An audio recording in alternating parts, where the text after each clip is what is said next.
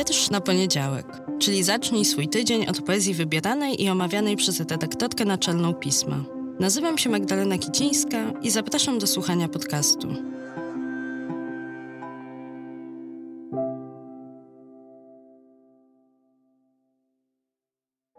Cykl powstaje we współpracy ze Staromiejskim Domem Kultury. Cześć, dzień dobry, dobry wieczór. Witajcie w czerwcu już, już prawie lato, chociaż czasami to, co za oknem, wcale tego nie sugeruje. Ale mamy wyobraźnię, czytamy wiersze, to znaczy, że mamy wyobraźnię, jesteśmy wrażliwi na różne, nawet bardzo subtelne przebłyski tego nadchodzącego lata, więc mam nadzieję, że je też dostrzegacie. A kiedy powiedziałam, czytamy poezję, to właśnie Gojka, która doskonale wyczuwa moment nagrywania podcastu, się odezwała. Był taki film, taka kreskówka o zwierzakach, które podczas nieobecności ludzi robią różne rzeczy. Może Gojka właśnie wtedy czyta poezję, bo przecież ma tu dużo książek do wyboru tak czy owak, niezależnie od tego, czy je widać, czy nie, lato czerwcowe nadchodzi, a zakończył się maj, który był bardzo, bardzo bogaty w poetyckie wydarzenia, różne bardzo różne i postanowiłam zrobić dla Was takie krótkie podsumowanie tego, co się w świecie poetyckim naszym, tutejszym, polskim, chociaż nie do końca tylko i wyłącznie polskim działo.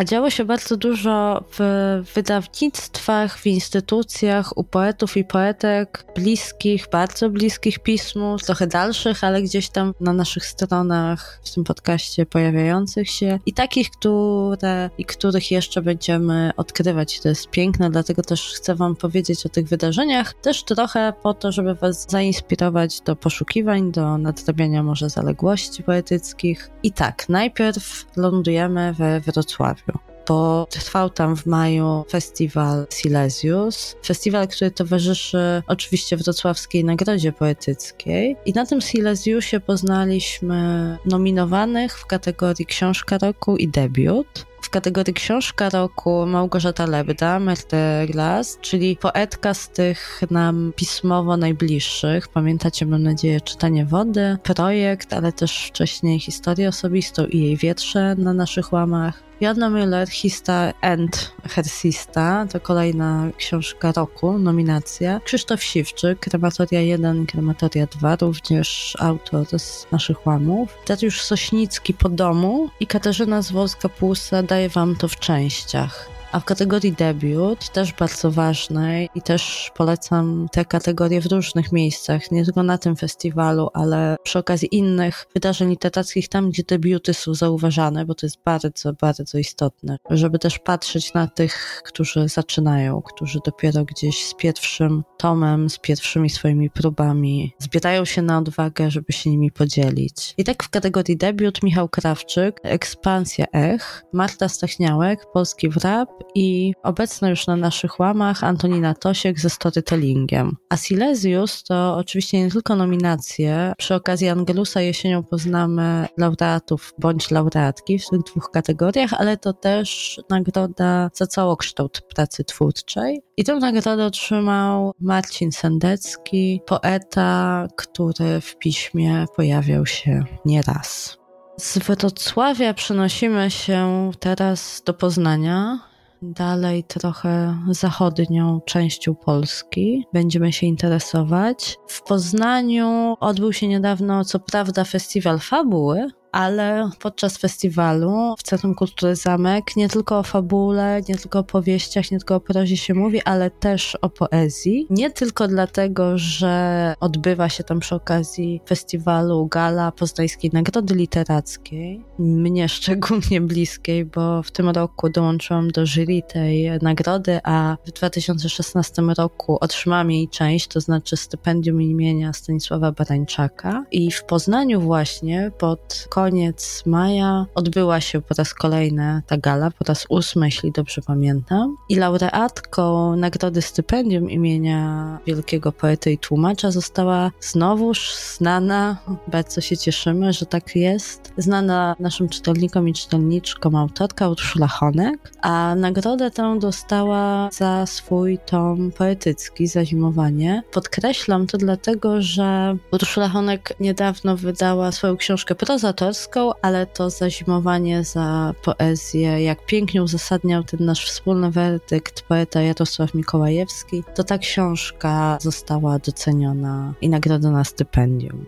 A teraz z Poznania przenosimy się do Krakowa, bo tam też w maju bardzo dużo poetycko się działo i to za sprawą oczywiście nagrody imienia Wisławy Szymborskiej. Ogłoszono w Krakowie nominowanych do dziesiątej edycji tejże nagrody. I znowuż tutaj Małgorzata Lebda ze swoim ostatnim tomem i Krzysztof Siwczyk z krematoriami 1 i 2 również w tym gronie się znaleźli. Dariusz Sośnicki po domu. Jerzy Jarniewicz Mondokane oraz Zuzanna Bartoszek Klucz wisi na słońcu. Więc trochę te nominacje w pewnym stopniu pokrywają się z wrocławskimi Silesiusowymi. To ciekawe, bo to też nam coś pokazuje o tych najważniejszych tomach ostatnich miesięcy, a nagrodę za najlepsze tłumaczenie tomu poetyckiego na język polski, tłumaczenie wydane między 2018 a 2021 rokiem, otrzymał Wojciech Harhali za przekład wierszy zawartych w tomie Heteronimy utwory wybrane Fernanda Pessoa, pięknie wydanego przez lokatora.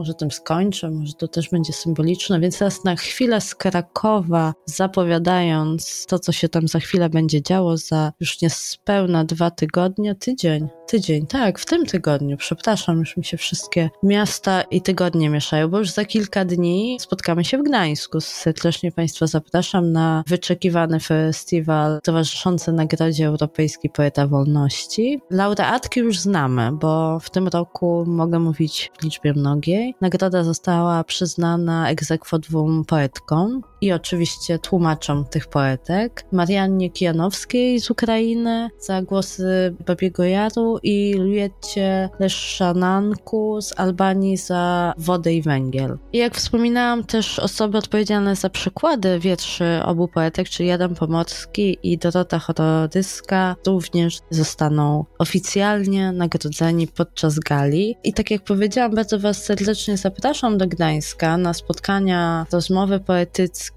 Wszystkie szczegóły dotyczące programu znajdziecie na www.europejskipoeta.pl. Ja będę miała ogromną przyjemność poprowadzić w piątek spotkanie, które jest zatytułowane tak może odrobinę zbyt militarystycznie, a może nie, o tym też będziemy rozmawiać. Spotkanie pod tytułem Uzbrojone w poezję o wierszach w czasie wojen. I do rozmowy zostały zaproszone trzy poetki: Susan Ali z Syrii, Eki Kawana Shivi z Gruzji i Iryna Ciwik z Ukrainy. Bardzo Was serdecznie na to wydarzenie zapraszam, to i wszystkie inne związane z wolnością, o których będziemy mówili i mówiły w Gdańsku już za kilka dni. I tak jak powiedziałam, kończymy w Krakowie, bo tam poza nominacjami do nagrody imienia Wisławy Szymborskiej też ważne wydarzenie, którego nie chciałabym pominąć, które też wiąże nam się z jedną z osób już dzisiaj tutaj wspominaną, bo z Krzysztofem Siwczykiem,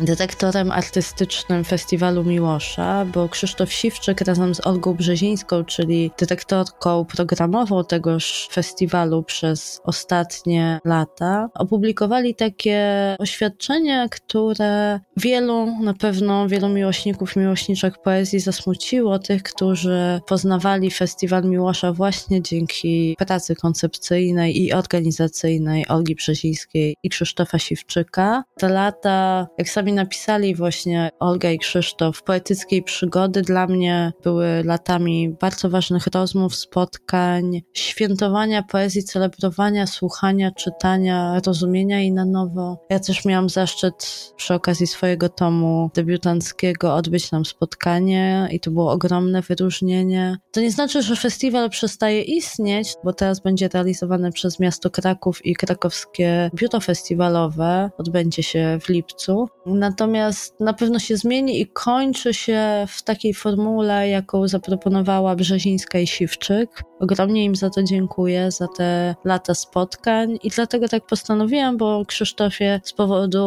nominacji już tutaj dziś Wam opowiadałam, więc może zakończymy jednym z wierszy, które opublikował na łamach pisma. Wiersz pod tytułem Werdykt, może też jakoś symbolicznie.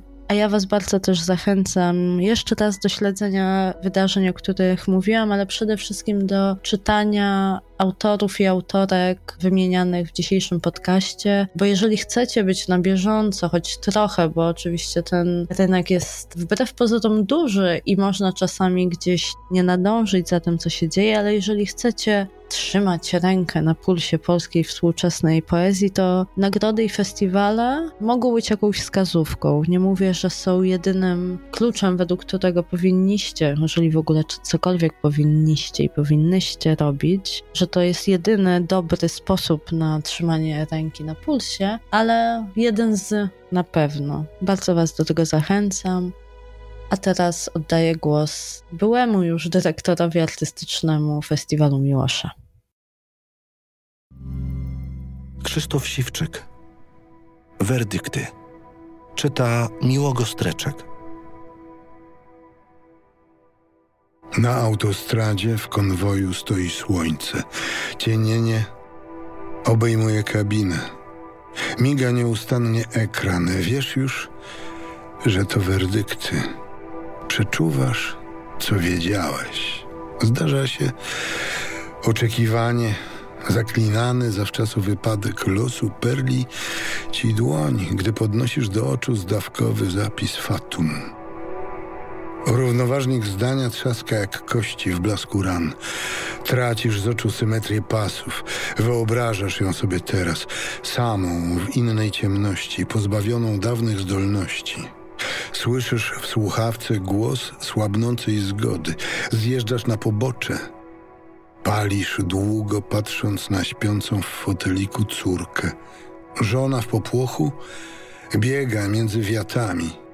Opuszczasz głowę przekazujesz znak ziemi, żeby ruszyć dalej. Twoje stopy stoją w miejscu. W pustym pokoju Twoje usta powtarzają jej słowa zapewnień. Anankę. Cykl powstaje we współpracy ze Staromiejskim Domem Kultury.